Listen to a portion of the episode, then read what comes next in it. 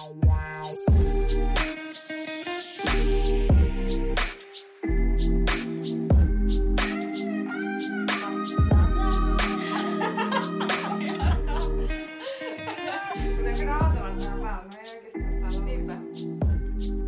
Moikka ja tervetuloa Sekaisin designista podcast-jakson pariin. Mun nimi on Ella. Ja mä oon Sofia. Ja tässä podissa me puhutaan designista, suunnittelusta ja kaikesta mahdollisesta, mitä nuorten suunnittelijoiden arkeen voi kuulua. Eli niin kuin viime jakson lopussa sanottiin, tästä jaksosta tuli kokonaisuudessaan sen verran pitkä, että päätettiin jakaa tämä kahteen jaksoon.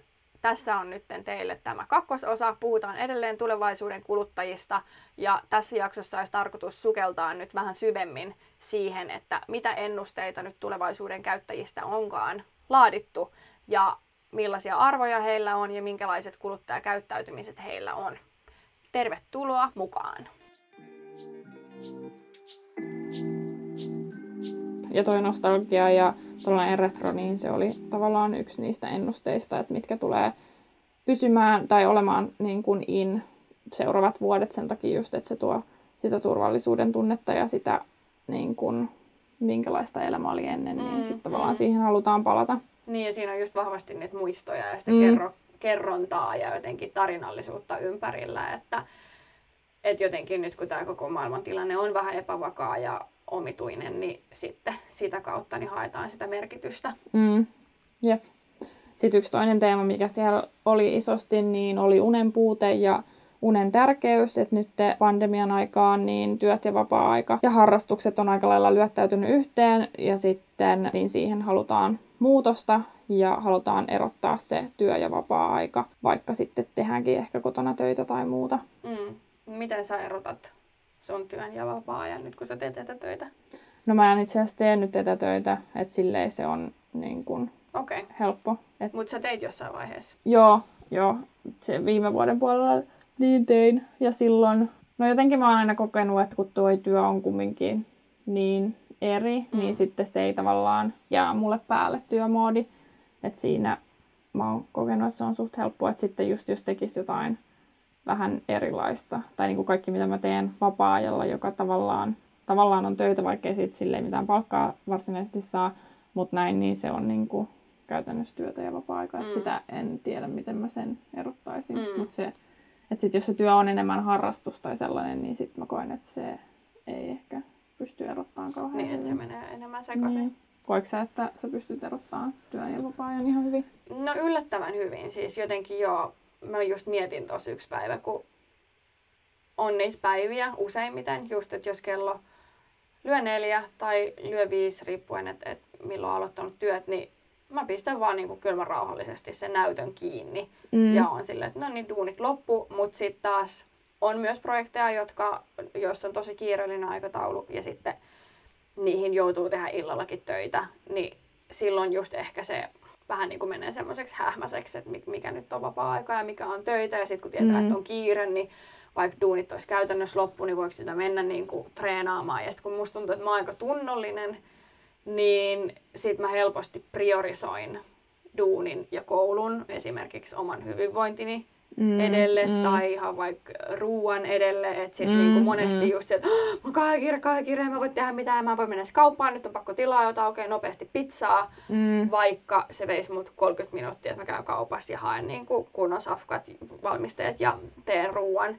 Niin, niin ehkä tollasissa asioissa, mutta et, et että sitten on niinku vaikea relaa. Mutta mm, toisaalta mm. mullakaan ei ole nyt tällä hetkellä mitään sellaisia projekteja duuneissa, että jos olisi niinku maisin se kontaktihenkilö suoraan mm, asiakkaaseen, mm. koska siinä vaiheessa niin ymmärrän ja uskon, että sitten tulee se, että se myös illalla vaikka katsot mailia, koska mm, jos joku asia on mm. kiireellinen tai sä odotat vastausta, niin se kuitenkin tapahtuu mailin kautta se keskustelu, eikä esimerkiksi WhatsAppissa. Niin, niin. Mutta sitten meilläkin duunissa on WhatsApp-ryhmä, mihin totta kai niin on tapanakin ja kuuluukin, niin heitellään myös duunin ulkopuolisia mm. asioita jaetaan vinkkejä tai keskustellaan jostain, niin sit siinä just se, että mikä on työtä ja mikä mm, ei. Mm. Et että sit yleensä mä voi olla, että jos on vaikka viikonloppu, niin mä en edes katso duuni niin kuin mm, mm. noita chatteja, vaikka siellä olisi jotain hauskaa ja mm, semmoistakin, mm. koska sit mä keskityn, että tää on nyt mun vapaa-aika. Niin, niin. Mutta se on aika vaikea ja mä uskon, että monelle tota, voi olla siis to- todella paljon vaikeampaa, varsinkaan Mm, jos sä mm. oot se vastuuhenkilö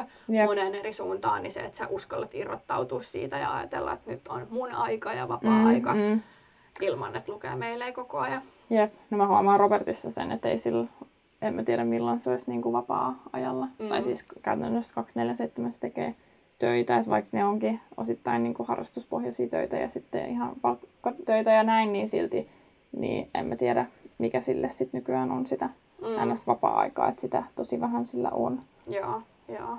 Mutta monelle toi tota, etätöissä ja kotona oleminen niin on voinut olla helpotuskin, mutta sitten toisaalta nyt se on jatkunut niin pitkään, niin sitten se on voinut kääntyä niin kuin päinvastoin, mutta tosiaan toi kotona työskenteleminen niin säästää aikaa, joka menisi esimerkiksi työmatkoihin, ja sitten jos on ollut väsynyt tai huonontuulinen, niin saa ottaa iisimmin, koska ei tarvii nähdä siellä toimistolla niitä ihmisiä ja voi olla siellä kotona. Ja sitten kotona voi olla vähän mukavampi tehdä niitä töitä, mutta kyllä sen huomaa jo nyt sen joistain, että kun on tehnyt tosi pitkään etätöitä, niin kyllä sitä kaipaa sitä niin kuin ihmiskontakteja ja muuta. Tai mä just juttelin eilen mun yhden kaverin kanssa, niin kyllä se sanoi, että sitä kun on nykyään ahdistaa olla kotona, koska siellä kotona on niin paljon. Ja sitten kun Mm. sekin asuu yksin, niin sitten ei ole tavallaan sellaista, että se sanoi just, että kyllä sen pitää nyt, tai se on käynyt kerran viikossa toimistolla, koska ei se niin kuin, kestä Mm. vaan olla siellä kotona.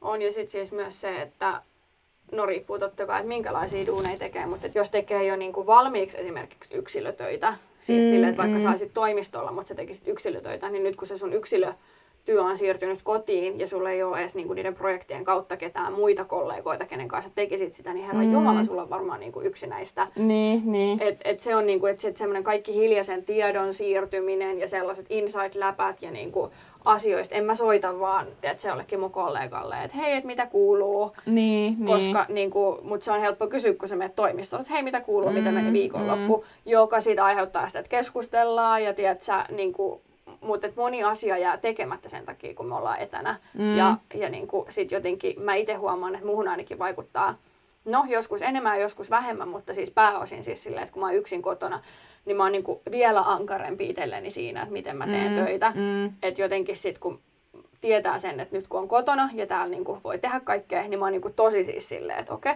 nyt mulla on kahdeksan tuntia, minähän istun tässä näin ja teen. Enkä Mm. mm. niinku osaa löytää sitä rentoutta sitten taas just, mikä helposti tulisi toimistolla, just kun siellä on kollegoita, kenen kanssa Mm, juttelee, kenen kanssa mm. voi ottaa niitä tyhmiäkin asioita puheeksi ja kysyä niitä tyhmiä kysymyksiä, Mm. joka niinku sinänsä tasapainottaa sitä työpäivän niinku kulkua, että se ei ole vaan 247 sitä sun näytön tapittamista. Jep. Etätyöt on myös vaikuttanut monella siis unen vähenemiseen, varmaan myös sen takia, että stressi on jatkuvasti siellä kotona, koska ne työt on kotona, ja sitä kautta aiheuttanut terveyskriisejä. Ja tätä myöten niin uneen liittyvä business on siis suuressa kasvussa. Ja tästä on hyvä esimerkki nyt suomalainen Ourasormus, jota mä esittelinkin yksi päivä Instan puolella siellä mun maideissa. Ja sitten, jos kellekään on tuttu tämä Masterclass-sivusto, joka on tämmöinen online-kurssien nettiplättä, niin siellä on tämmöinen neurotieteilijä Matthew Walkerin oma online-kurssi, joka syventyy unen tieteenalaan ja opettaa nukkumaan paremmin. Walker on myös kirjoittanut supersuositun unikirjan Why We Sleep, jossa se kertoo unen merkityksestä ja neuvoo, miten saavuttaa parempi uni ja sitä kautta palautuminen. Kirja on tosi hyvä, suosittelen. Mä oon vasta käynyt, olisiko yksi vai kaksi noit sen masterclass-kursseja Mhm. tai niitä jaksoja siellä, niin mä en osaa vielä sanoa siitä enempää, mutta se on tosi mielenkiintoinen tyyppi, niin Joo. suosittelen seuraamaan.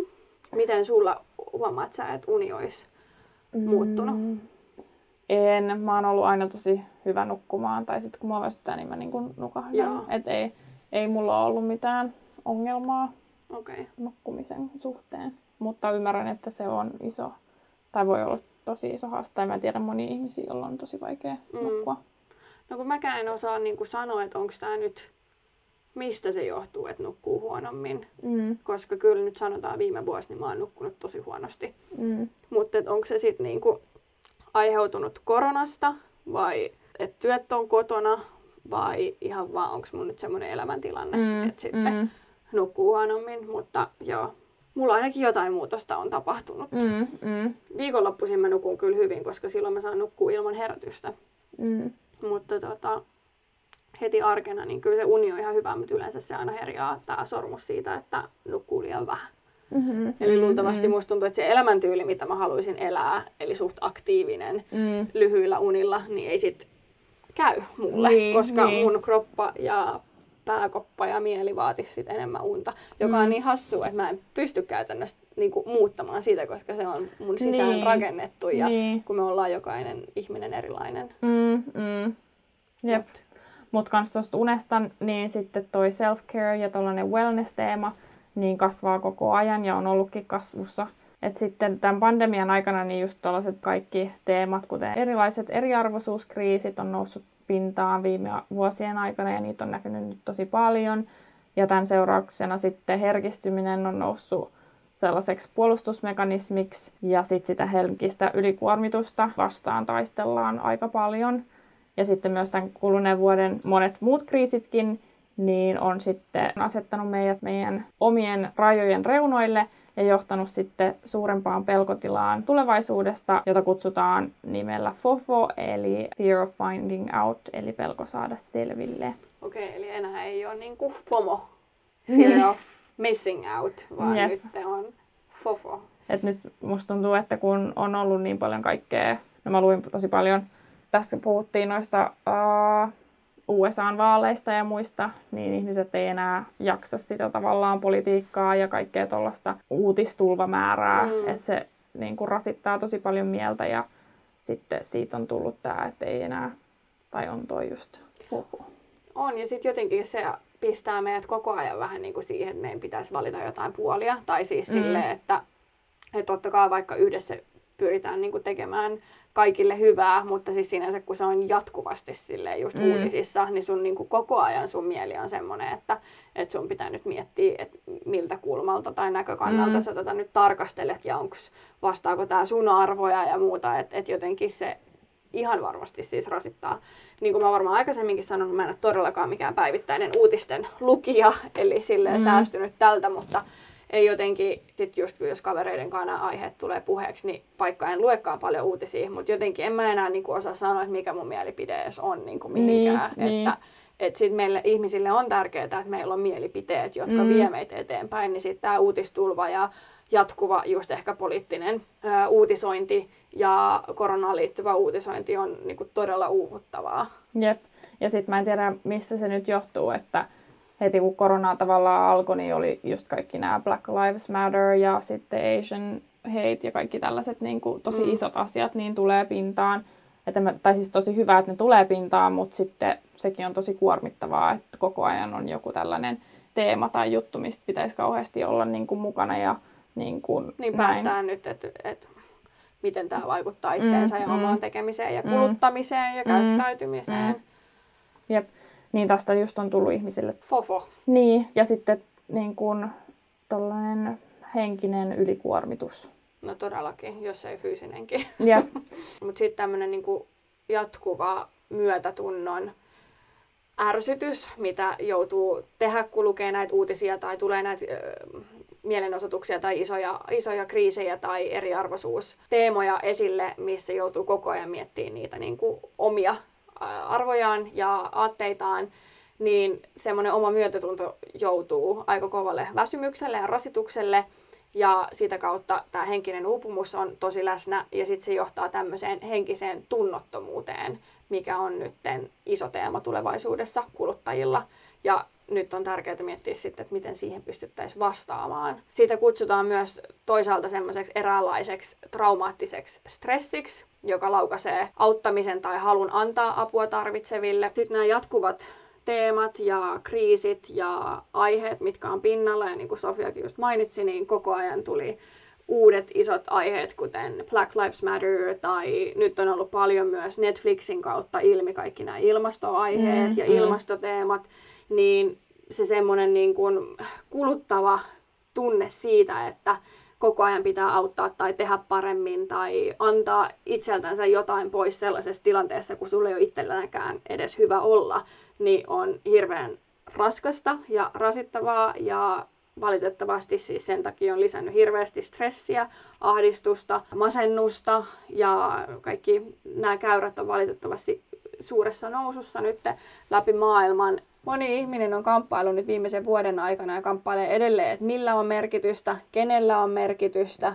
millä on itsellensä merkitystä, mitä voisi tehdä paremmin, mitä haluaa tehdä.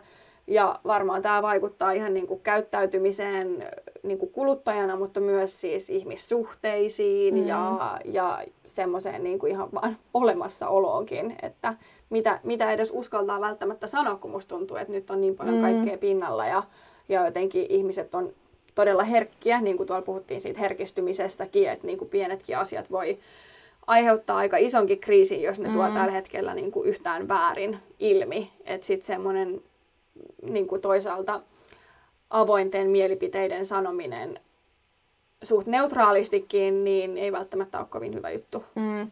Mutta musta tuntuu, että sekin johtaa just siitä, että kun ihmiset on paljon kotona ja niin kuin on aikaa miettiä. Ja, ja miettiä niin kuin, yksin just, Niin, et... niin että ei ole sitä tavallaan sosiaalista kanssakäymistä ja muuta, niin se näiden kaikkien lisäksi vielä edistää just tota stressaantumista ja ahdistuneisuutta ja muuta.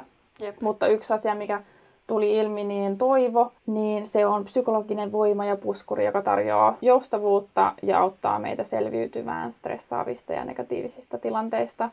Ja toi toivo oli tosi iso teema, että ihmisten pitäisi pitää toivo yllä ja niin kuin luottaa siihen toivon voimaan. Mm, ja se on tosi tärkeää just niin kuin ennemmin puhua toivosta ja niistä tulevaisuuden mahdollisuuksista läheisten ja ystävien kanssa kuin siitä, että mikä kaikki on nyt tällä hetkellä mm. niin kuin paskaa. Et mieluummin just kaivakaa kaikki kiitollisuuspäiväkirjat esiin ja, ja kirjoittakaa sinne niin kuin ajatuksia siitä, mitä te toivotte tulevaisuudelta ja mitä hyvää tässä on sen kaiken pahankin lisäksi. Ja yrityksille varsinkin sitten tämä tämmöinen kuluttajien toivoon vastaaminen mm, on mm. Niin kuin tosi tärkeä.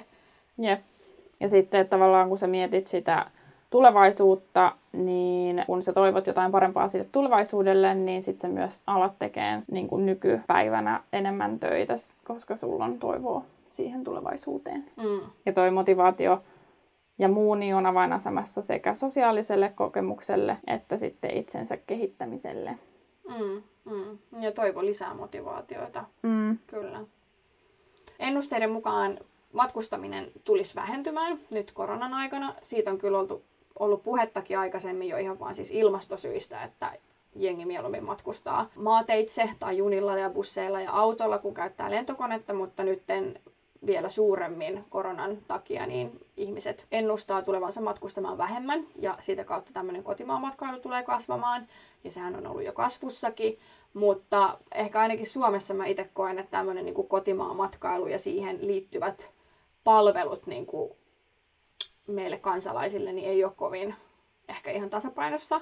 Tai että sit jos miettii niin kuin Suomessa, jos sä mietit, että sä meet esimerkiksi Pariisiin ja sit sä haluaisit siellä niin kuin saada jonkun semmoisen kattavan tietopaketin, mitä kaikkea sä voit tehdä siellä ja millaisia mm, niin kuin mm. reissuja siellä on, niin ei Suomessa oikein ole sellaista. Että mm. jos sä haluaisit jonnekin järvelle ja sä haluaisit jonnekin, en mä tiedä, mitä tekee, mene kanootilla tai muuta. Että mm. et Suomessa ei ole jotenkin osattu sit niinku brändätä ja myydä niinku Suomen niitä mahdollisuuksia edes turisteille, mm, puhumattakaan mm. siitä ihan niinku kansalaisille. Jep, nythän tota, aurinkomatkat, niin ne kehittää just tuollaisia niin NS-aurinkomatkoja niin kuin Suomen eri, Joo, no, eri paikkoihin, niin se ehkä auttaa tuossa asiassa. On ja siis ihan varmasti koronalla nyt on vaikutus siihen, mm. että, että vihdoinkin tajutaan, että tämäkin on bisnesalue, mikä mm. kannattaa hyödyntää ja valloittaa, mutta on jotenkin ollut jännää huomata, että aika suppeat valikoimat meillä on mm. ollut täällä. Mutta niin kuin ennusteissa lukee, niin siis lentäminen tulee vähenemään ja matkustamista tehdään enemmän just junilla ja busseilla, niin kuin mä sanoin, koska niistä saa tämmöisen niin kuin seikkailufiiliksen ja tuntuu, että tekee, pystyy silti nauttimaan maailmasta ja elämästään, mutta tekee sitä vastuullisemmin. Mm. Ja myös sitten semmoinen ehkä bussillakin tai autolla tai junalla matkustaminen, niin sitten luo just jotain sellaista uudenlaista kokemusta siitä, että, että näinkin asioita voi tehdä. Mm. Ja sitten semmoinen niinku uusi fiilis ja uusi kokemus on aina miellyttävää. Jep. Miten sä koet, että tuleeko sun matkustaminen tai muu niinku muuttuu tässä? Tai onko se vaikuttanut jotenkin? No, vaikea sanoa. ehkä siis ehkä niin, että on niinku tietoisempi, kun tekee niitä päätöksiä. Mm. Ettei tee ehkä ihan vaan niin summamutikassa ja spontaanisti mitä ennen. Että sitten mm. oikeasti harkitsee vähän pidempään. Mutta mulla on ollut kyllä aina se fiilis, että mä haluaisin muuttaa ulkomaille. Eli kyllä mä varmasti sen tuun tekemään. En osaa sanoa, tuunko matkustaa niin kuin ihan samalla tavalla niin kuin ennen. Siis mm. silleen, että parhaimpina vuosina, no se oli vähän niin kuin koulun kautta, mutta kyllä meillä oli useampi matka vuoteen. Mm. Että sitten sellaiset niin kuin, turhat matkat, niin niissä varmasti vielä enemmän käyttää sitä harkintakykyään, mutta, mutta, mutta siis tosi vaikea sanoa. Mm, me oltiin viime kesänä siellä Norjassa, että varmasti tulee käyttämään tällaisia mahdollisuuksia enemmän hyödykseen mitä ennen. Mm. Että se matkustaminen ei aina just tarkoita sitä, että pitää lentää toiselle puolelle maapalloa, mm, vaan että mm. sit voi mennä ihan hyvin lomailemaan myös tuohon viereisiin maihin tai, tai johonkin Eurooppaan lähelle, mihin pääsee omalla autollaan. Mm. Et varmaan ehkä voisin sanoa matkustamiseen niin sama, mikä mulla on ruuassa, että et mä en ole vielä valitettavasti valmis, enkä ehkä omilta suolisto-ongelmilta niin pysty täysin mm. vaihtamaan kasvis- tai vegaaniruokaa, mutta pyrin löytää sellaisen tasapainon, että mä teen parempia päätöksiä sen suhteen, niin mm. niin ehkä sanoisin saman matkustamiseen, että pyrin tekemään tietoisesti parempia päätöksiä, mutta en ole valmis luopumaan mm. kokonaan matkustamisesta, mutta voi hyvin olla, että jos jossain vaiheessa muuttaa ulkomaille, niin sitten ihan se ajatus siitä, että pitäisi koko ajan nähdä jotain uutta ja käydä eri paikoissa, niin tulee muuttua, koska sitten sen vähän niin kuin saa ihan semmoiseksi arkiseksikin. Jep, kyllä varmasti. Tai mullakin just niin rakastan matkustamista yli kaiken, enkä siitä niin kuin sille ei halua ikinä luopuukaan, mutta just äh, haluan asua ulkomailla ja olen ennenkin asunut, niin se on tavallaan sille luontaista. Että musta tuntuu, että tämä Suomessa asuminen niin saa vielä enemmän janoamaan sitä mm. ulkomaille mm. Niin kuin lähtemistä tai siellä käymistä, koska täällä no, talvet on mitä on ja muuten, niin sitten tavallaan. Ja sitten musta tuntuu, että Suomesta kun matkustaa, niin se on ns ympäristölle huonompaa, kun pitää aina lentää johonkin. Mm. Tai sun on tosi vaikea, tai just joku Norja ja Ruotsi ja tällaiset virot ja nämä, niin on suht silleen simppeleitä niin kuin mennä. Mutta sitten, no mäkin olen asunut Belgiassa pitkään, niin siellä niin, no otit junan niin kuin kaksi tuntia Pariisissa, kaksi tuntia mm. Lontoossa, tälleen, että se oli niin kuin, se ei tuntunut ennäs matkustamiselta, kun sä vaan ajoit autolla tai menit junalla niin kuin näin, mm, niin se on mm. niin eri asia, kun sä asut jossain muualla. Niin Missä sit... on paremmat niin kuin yhteydet, mm, mm. just näin. Me ollaan, Suomi on kuitenkin täällä, että se vaatii joko sen, että sä oot tosi pitkään autossa tai mm, junassa tai mm. lautassa, että sä pääset täältä. Toki täältäkin me voidaan mennä niin kuin Eurooppaan ja siellä lähteä niin, ajelemaan, niin, mutta se ei ole ihan sama asia, just mm. että kun sä oot siellä Euroopan ytimessä, niin mm. se matkustaminen ekologisesti ja kestävästi on aika paljon helpompaa kuin on, meillä täällä. On ja edullisempaa. Mm, mm. Että kyllä täällä Suomessa asuminen, niin se tuo sille matkustamiselle sellaisen oman vaikeutensa. Mm. Tai koska kyllä mä muistan sitä, että se oli niin kiva. Vaan että se vaan, Aa, no tänään voisi käydä Pariisissa. Okei, no otetaan auto ja lähdetään. Aa, no ollaan siellä päivää ja tyyliin takaisin. Että se oli niin, se oli niinku ihan sama kuin mä menisin jonnekin Tampereelle. Tai siis niin, siis silleen, niin, että se, just niinku... näin. Ja mä en itse koe, että tossa on sit niinku mitään pahaa mm, ollenkaan. Mm. Et ehkä sit niinku, no voisi ajatella, että tämmöinen business, business-matkustaminen, niin mm. kyllä mä toivoisin, että siihen tehtäisiin muutoksia, koska sit ne on välillä ihan naurattavia asioita, että niin. Niin joku matkustaa niin kuin kahden tunnin tapaamisen takia mm. niin kuin on lentokoneessa neljä tuntia, että et sit sen mä toivon, että nämä Zoomit ja Teamsit mahdollistaa, että niitä ei tarvitse tehdä ja voidaan pitää webinaareja mm. oikeiden niin kuin, live-esiintymisten sijasta ja muuta, että se on kuitenkin, uskoisin, että se kaikista kuluttavin niin. Tai siis olen varma, että se on se kaikista kuluttavin niin kuin, mm. matkustaminen. Mm. Niin, ja mm. kyllä. Yep. Mutta hei, me bongattiin just tuolta PGSN Sofian kanssa tämän tutkimuksen avulla semmoinen maailmanlaajuinen tutkimus, jonka mukaan 80 ihmisestä sanoi, että niiden matkustamistottumukset tulee muuttua koronan takia. 41 prosenttia sanoi, että ne aikoo matkustaa vähemmän. Mutta sitten, mikä oli mielenkiintoista, niin esim. unkarilaiset ja britit oli tosi innokkaita matkustamaan ja ne oli vastannut, että ne vois hypätä koneeseen vaikka saman tien. Mm.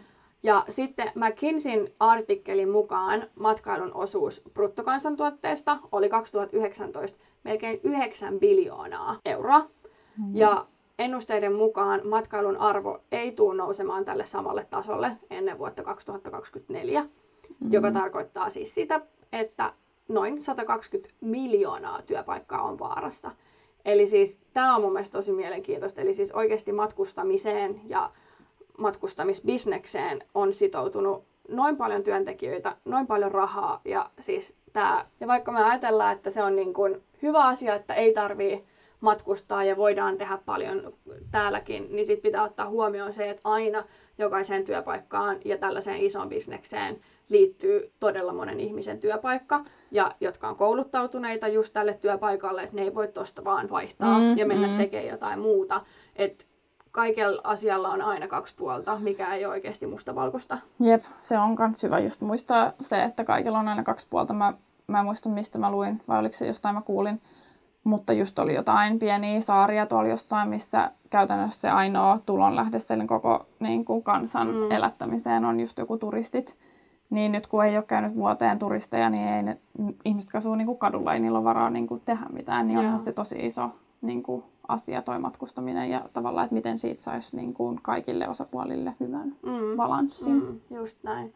Ja siis ehkä tähän nyt vielä just kun toi nousi toi tommonen, niin kuin, että kaikilla on kaksi puolta, niin, niin uskallan puhua meidän molempien, molempien suusta, mutta siis semmoinen niin kuin ehdottomuus on sellainen asia, mitä meistä ei ehkä kumpikaan tietyllä tapaa mm. kannata, mutta se ei ole, siinä ei ole mitään väärää, mutta, mutta tämä perustuu just täysin siihen, että on helppo sanoa, että miten itse kokee asiat tietämättä sitä, että kuinka paljon siihen liittyy taustalla jotain muita mm. asioita, mitä ei ehkä ymmärrä.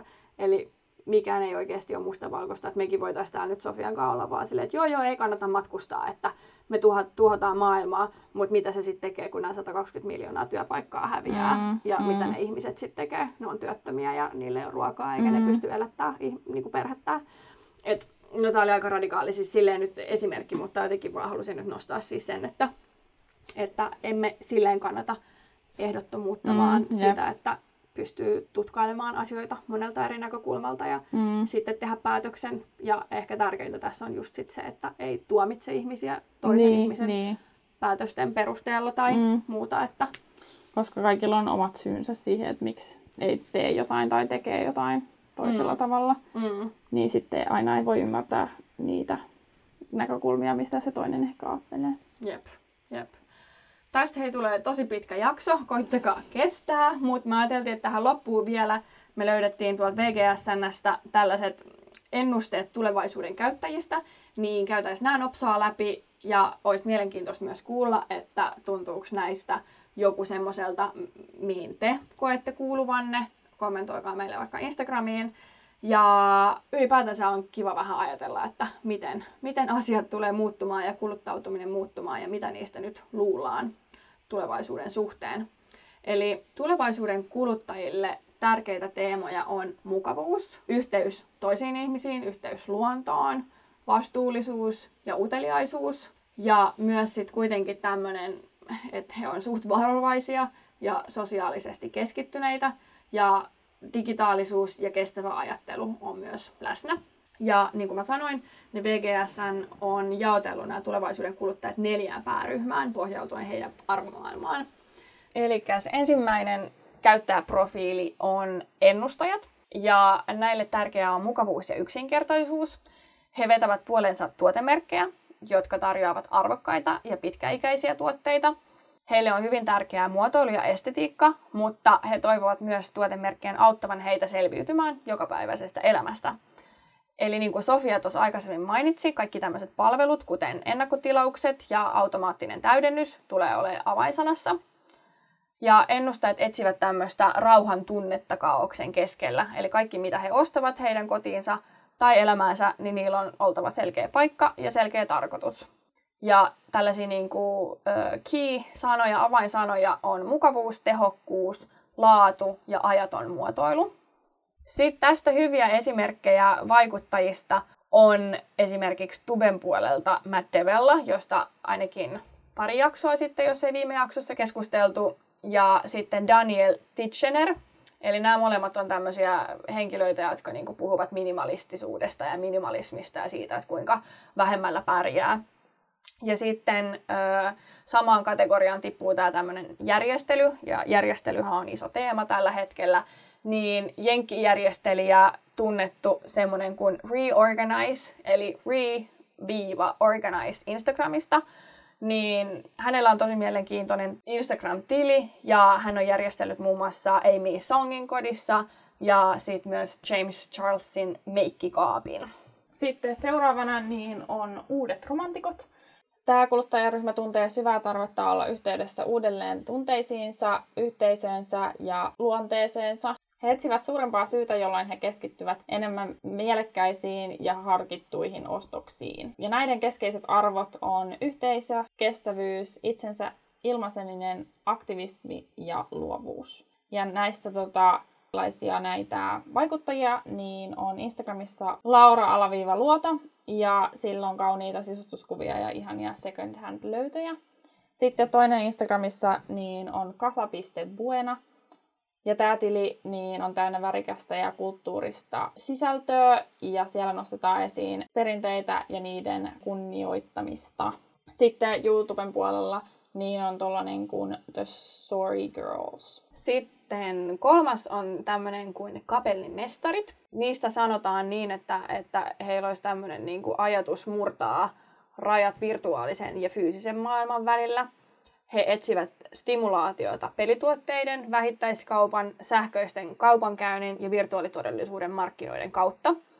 Kapelimestarit ohjaavat energiansa useaan suuntaan ja synnyttävät uusia yrittelijäitä kokemuksia, seikkailuita. Ja tästä kuluttajaryhmästä sanotaan, että he ovat aina ostoksilla, oli se sitten pelaamisen yhteydessä, sosiaalisessa mediassa, verkossa tai kaupoissa – he ovat teknisesti taitava kuluttajaryhmä, joka kaipaa aistien stimulaatioita. He ovat jatkuvasti tutkimassa uusia virtuaalimaailmoja ja etsimässä uusia tapoja löytää ja käyttää tuotteita ja kauppoja. Heidän keskeisiä arvoja on uutuus, yksinoikeus, itsensä ilmaiseminen, hemmottelu ja sosiaalinen kunnia. Ja näistä haluttiin nostaa semmoiset vaikuttajat Instagramista kuin Lil Miguela ja Imma.cram, Nämä on täysin virtuaalisia hahmoja, jotka luovat omaa elämäänsä sovessa ja vaikuttavat siis ihan meihin tavallisiin ihmisiin, mutta he eivät ole siis edes oikeita ihmisiä, joka on hyvin mielenkiintoista. Nämä kannattaa ehdottomasti käydä kurkkaamassa, koska niin kun, se on pöyristyttävää, kuinka aidon näköisiä nämä hahmot on. Sitten myös meidän omalla alalla, eli tilasuunnittelun alalla, niin tämmöiset virtuaaliset, utopistiset maailmat on koko ajan enemmän nousussa.